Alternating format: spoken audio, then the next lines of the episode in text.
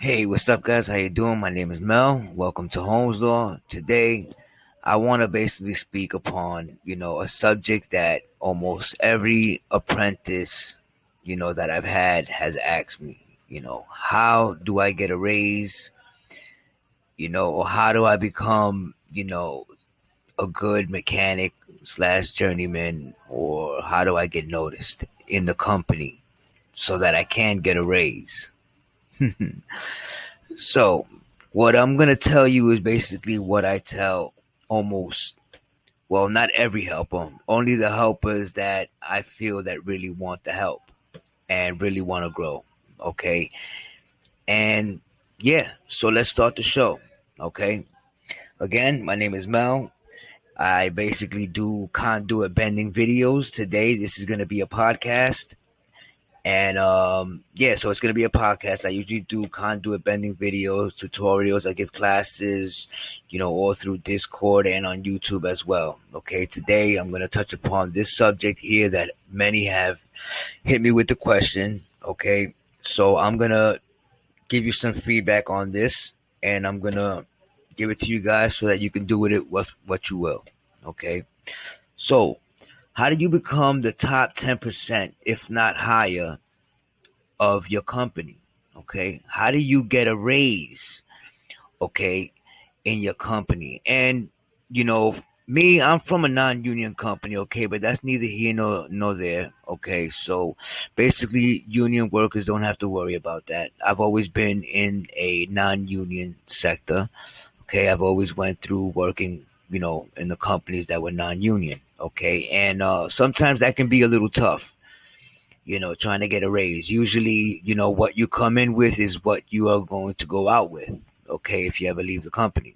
Okay, but I've never had that problem though. You know, I, I can honestly say that I've never had a problem of getting a raise. Whenever I've asked for one, I've always gotten it. Okay, but with that said, you know, um, it's it's really not much. Like you know, it's you know when you think about it, you know, a couple of dollars, it's really not much compared to what these companies make. You know, and um, you know, if you're gonna get a raise, it's got to be something substantial. In order for you to get something substantial, and for you to even ask for something substantial, you have to really, you know, you know, the company has to really need you Okay. And in order for that to happen, you have you you yourself can make that happen. Okay. Only you can make that happen. All right. And um you know, you got it's not only working hard, okay, and being a hard worker, okay, because that only makes you an installer, okay. You have to know what you're doing. You have to know your craft, all right. You have to know your trade, okay. You have to actually know something about what you're doing, okay. And be needed. You know, you have to be needed. You know, you have to climb the ladder. Okay. And how can you do that in a short span of time? Okay. Because that's what we all want. We all want to make the money now, like tomorrow, right? I mean, am I wrong? Or am I right? So, firstly, what you want to do is when you first get into a company, you got to have a good attitude. Okay. You got to have a good attitude. Appearance is everything because we we are like you know and um i hate to say it but you know appearance is everything. All right guys appearance is everything. So you have to appear to be like a professional. If you're just an apprentice then you have to be eager to learn you know and and just be eager you know and want to learn. Mechanics you know first of all we don't want somebody that's green on our side. It is what it is. You know, we want people that can produce. We don't want to have to teach somebody because it only makes our job that much longer. Okay, and I'm sorry to, I'm sorry to offend anybody, but I'm just giving you the raw truth. Okay, we don't have time to teach you. All right, because we need to produce. Our bosses are on top of us to get the job done. Okay, and we have to get it done by all means. Okay, by any means. All right, and that means by having you helper on our side to help us. Okay. So basically what I'm saying is is you need to learn as quick as possible and as much as possible. Okay. It benefits you and it benefits everybody around you. Okay. And if you want to actually get to the point where you're actually making some real money, okay, and you're actually noticed in your company and you're moving up the ladder pretty fast, then these are the things that you want to do. Okay. Firstly, you know, whenever you're given to a lead man, a lead mechanic, or you're given to a whole crew, or whatever the case may be, is you, you want to get yourself noticed, okay? Get yourself noticed. Be eager, you know, do your job or your task with some enthusiasm, okay? Uh, don't be so, uh, you know, I mean, you know, you know the guy that's always, you know, the slouch, you know, always dragging his feet everywhere. You have to tell him 13 times what to do. Uh, you know, nothing is ever his fault. You know, I mean, you know, you know what I mean, and you know, you've seen that person around in your job. I'm pretty sure. Okay, that's number one. You know, be be noticed. Get yourself noticed by doing those things. Okay. You don't really have to know anything at first, but you can still be useful. Okay. Grab us the material. Find out what the materials are. Find out their names of the material. I mean, this is if you're really green. Okay. After that, you want to get yourself noticed.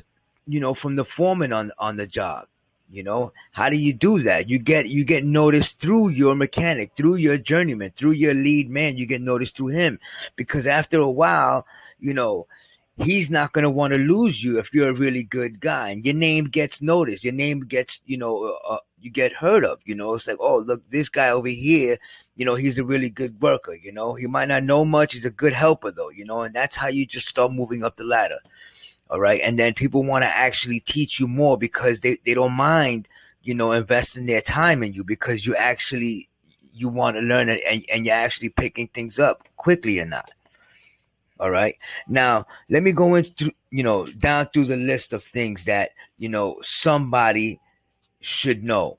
Okay. I mean, the average person is not going to know these things. I, I mean, I've been in the field for quite some time, and these things that I'm to actually, you know, tell you, a lot of the electricians will not know. I, I guarantee about 75% of the electricians in your company cannot answer some of the questions that I'm about to give you guys. Okay. And these are the basic, I'm telling you, like basic, basic things that you should know. This is so basic that, like, a first year, maybe even a second year apprentice should know in the union. Okay. He would probably know all this stuff. All right. I'm not really sure how that works, but I'm almost positive that by the time they graduate and they become a mechanic, they know this stuff. Okay. So what I'm saying is, is if you're in a non-union company, it's going to be very hard for you to learn these things if you don't teach yourself. Okay. Because nobody's going to teach it to you because most of them don't even know it.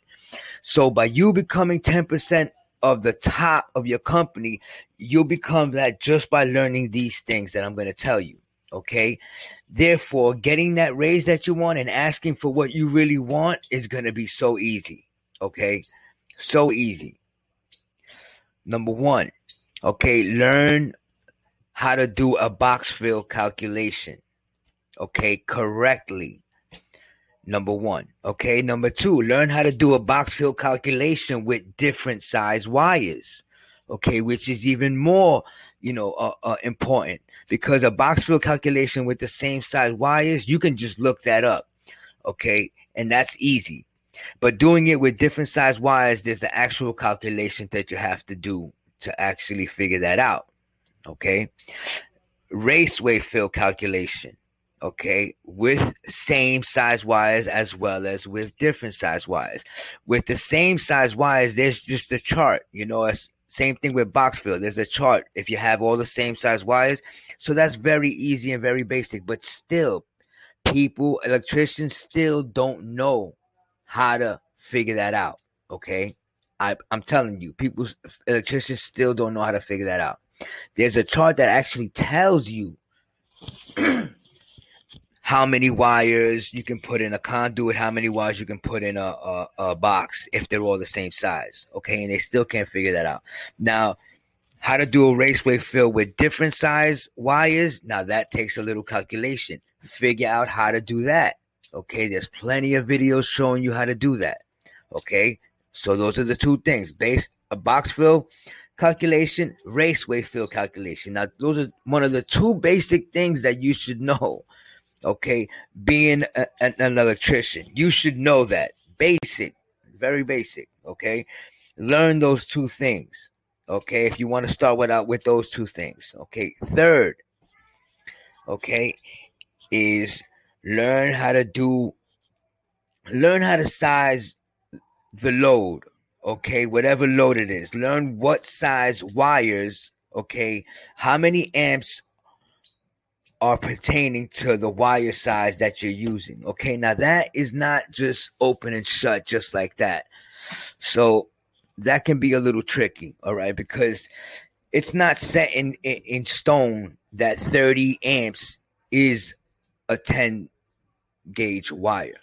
Okay, some might think it is. Okay, but that's not set in stone. All right, there are other there are other things that you need to actually account for sometimes. Okay, now most of the time, yes, it will be, you know, a 10 gauge wire is 30 amps. Okay, but um, we'll get to that a little later. All right, but for the most part, you want to know, you know, wh- how many amps you can get out of whatever wire size you know you're using. All right, but before we go there, all right, learn how to do an an ampacity adjustment as well after you learn the the the wire sizes and how many amps you know you can get out of each wire size and you're looking at that ampacity chart you know, learn what the 60 degree column is for, learn what the 75 degree column is for, and learn what the 90 degree column is for. They're all there for a reason. Okay. Now, most of the guys that I've asked the question for, they always tell me that you use the value on the 90 degree column for the ampacity, you know, and that breaks my heart because that's just simply not true. Okay. You hardly ever use the 90 degree column and I'll tell you when you do use it, okay? But it's you hardly ever use that column unless you're doing some type of, you know, temperature correction or ampacity adjustment because you have more than three conductors in a raceway. All right. So, with that said, learn how to do an ampacity adjustment and temperature correction calculation. Okay. Now these are things that you probably I mean if you're if you're listening to this, maybe you do, maybe you don't, you might not know what I'm talking about, but that's exactly what I want to do. I'm bringing it up so that you at least you know ask the questions or find the answers, okay, and learn how to do these calculations because these are basic things that electricians should know, okay? Don't be an installer, you know, learn how to be an actual electrician. This is a part of your job. You know, this is your job. This is your job. Okay, to know how to size the wire for whatever equipment or load you are doing it for. Okay. All right. With that said, you know, conduit. Learn how to support your raceways, whether it's conduit, whether it's cables. Learn how to properly support them. Okay. You know, you'd be surprised. A lot of people don't even know how to properly, you know, space out their supports. You know, and this is something that they do every day, day in and day out, run conduit, you know, all day, every day for years. And they don't, still don't know how to support it properly. Okay. So that's another thing. Learn how to support your conduit. Okay. These are basic things that I'm just telling you. Okay. It's not something that's really that hard. All right. Next, after you've learned that, okay, then you can start to get a little bit more, you know, what I would call, you know, uh, you, I wouldn't say advanced, but I mean, at least after you know those, then you know at least a little bit about, you know, a, a wire size and ampacity adjustments and, you know, your box fill, you know, the basic things, a little bit of the basic things.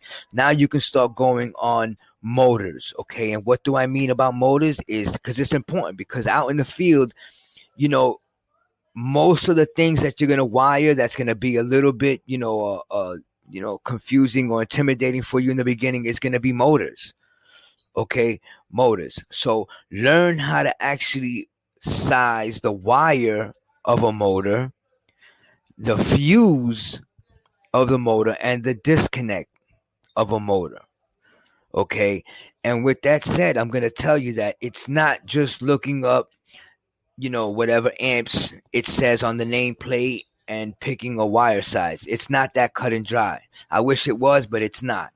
Okay. It actually is a little process. Okay. So I'm not going to actually explain it to you here. Okay. I will make videos if I'm, you know, if it's requested enough, I will make a video on that if you guys want me to do something like that, just throw, throw it out in the comment. Let me know. Depending on how many want me to do it, uh, I'll decide whether I do one on motors or not. Okay. Um, I also do, you know, quick little stories on, um, you know, I call it NEC cheat codes. I throw you a little bit of basic codes here and there throughout the week that'll help the apprentice. But anyways, let me get back to this. So motors, learn how to size your wire your fuse and your disconnect. Okay, those are important things. It's not as cut and dry as it might seem to you. Okay, there is a process to it. Find out how to do that.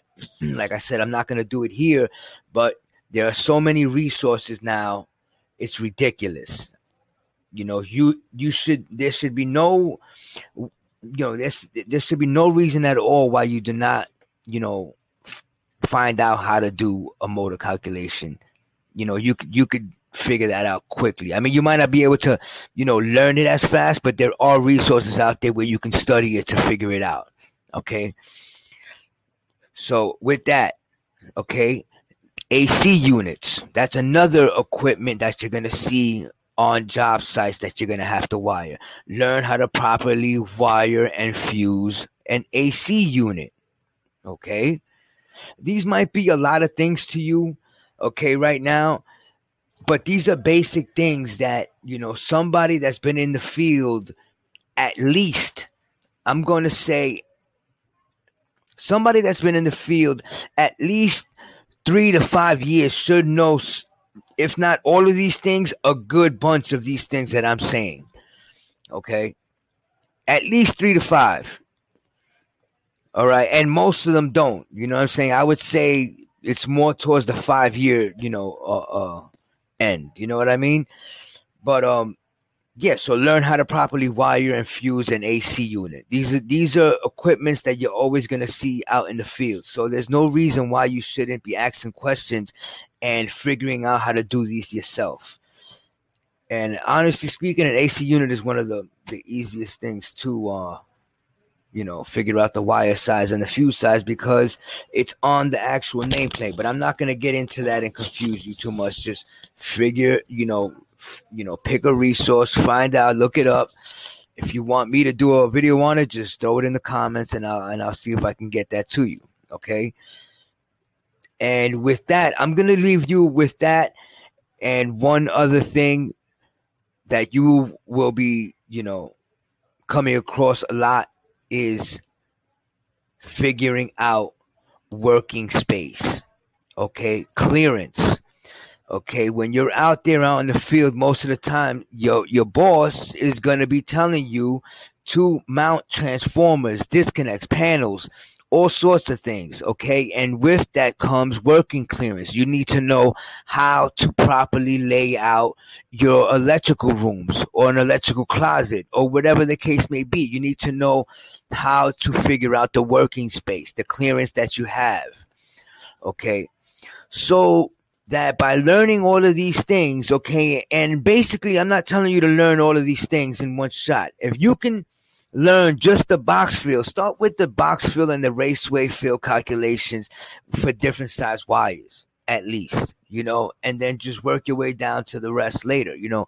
But if you can start learning something off of this list that I just gave you, then you're on your way to being one of the top 10 of your company, okay? Because I'm telling you, a lot of electricians that are been in, in, in this trade for more than five years, 80% of these electricians do not know this. Okay, number one, because they don't want to learn it. Number two, they were never taught it. Okay, and but with that said, then you do have also a lot of great electricians out there too. But this is about you, and if you want to get a raise and you want to get noticed in your company, these are the things that you need to do. Okay, you need to pick up an electrical code book with a purpose. Even if you just start out with an electrical reference book, a short, small, Ugly's book, or a DeWalt book, with that alone, that'll help you. Okay, I still carry my DeWalt reference book because it has so much information in there. It's ridiculous. Okay, I can't remember everything, but I, what you do need to know is where to get the information that you need. Okay, that's the most important thing. All right, and I hope this helps the apprentices or junior mechanics or whatever it is. This is for everybody. I hope this helps. With that, my name is Mel. Welcome to Holmes Law, and I'm out.